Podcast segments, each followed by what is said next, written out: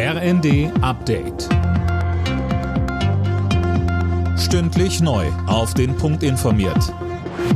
Ich bin Mia Hehn. Guten Abend. Im Korruptionsskandal sitzt die stellvertretende EU-Parlamentspräsidentin Eva Kaili jetzt in U-Haft.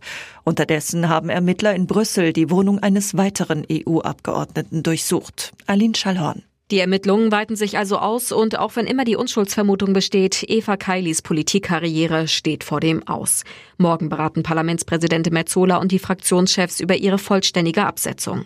Katar soll Kaili und weitere Verdächtige mit Geld und Geschenken bestochen haben, damit die dann im EU-Parlament Entscheidungen zugunsten des WM-Ausrichters beeinflussen. Eine geplante Katar-Reise von Europaabgeordneten wurde inzwischen auch abgesagt. Berlin will Kiew mit weiteren Waffenlieferungen unterstützen.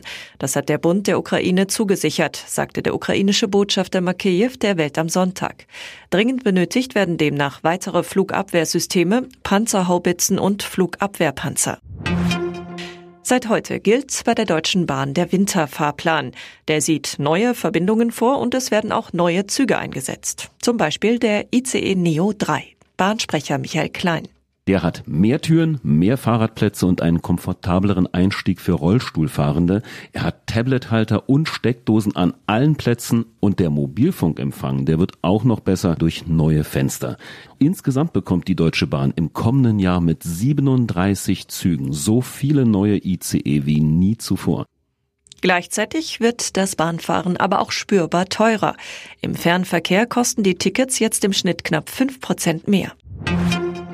Die unbemannte Raumkapsel der Mondmission Artemis 1 soll heute auf die Erde zurückkehren. Die Landung vor der Küste Kaliforniens ist am frühen Abend geplant. Mit der Mission wird getestet, ob die Kapsel für Mondmissionen mit Astronauten an Bord geeignet ist. Alle Nachrichten auf rnd.de